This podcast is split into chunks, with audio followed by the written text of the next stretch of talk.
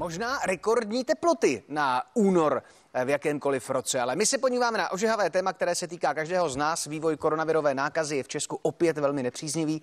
Minister zdravotnictví ve včerejší partii Terezie Tománkové uvedl, že pokud dojde k dalšímu zhoršení, eh, bude nutné opět přijmout velmi tvrdá opatření. Možná ta nejtvrdší.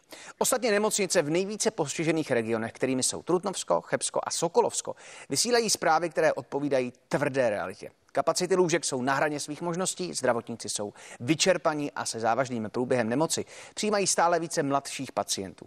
Jisté zpřísňování proto pocítíme už tento týden. Co přesně nás čeká, to proberu s naší reportérkou Kristýnou Malou. Přejti dobré ráno. Dobré ráno. Tak začneme těmi třemi okresy, které byly před, min, před minulý týden ve čtvrtek uzavřeny. Jaká je situace v tamních nemocnicích? Pomohlo těch zhruba deset dní uzávěry k tomu, aby se minimálně stabilizovala ta situace?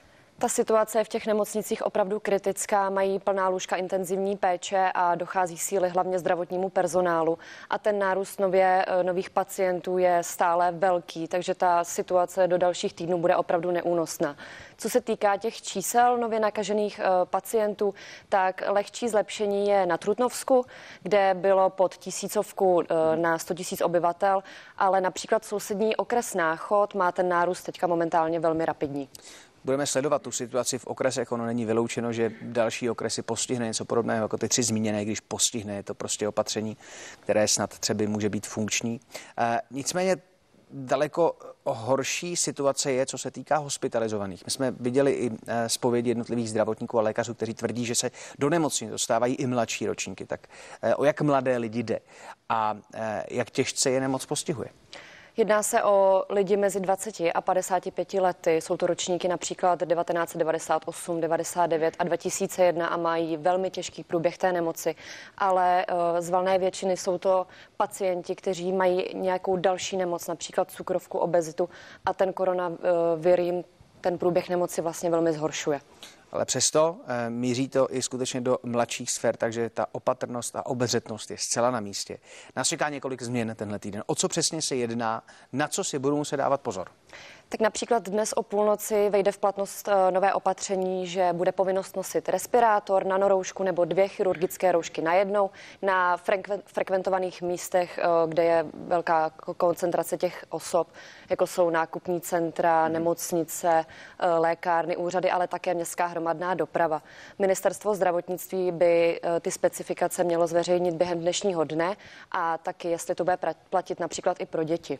Jasně. Frekventovaná místa, tomu se dá rozumět. E, myslím si, že asi by to, a to je můj názor osobní, člověk by to možná měl nosit i třeba e, na těch místech, kde se fakt eh, lidi schromažďují teď, jak bude teplo. Tak i Karlův most a další prostranství, tak možná bych byl tady opatrnější. Jenže, když se člověk podívá na dodavatele respirátorů, no tak let's kde je to všechno vyprodaný. Prostě a jednoduše to blížící se nařízení spustilo lavinu, zcela logicky.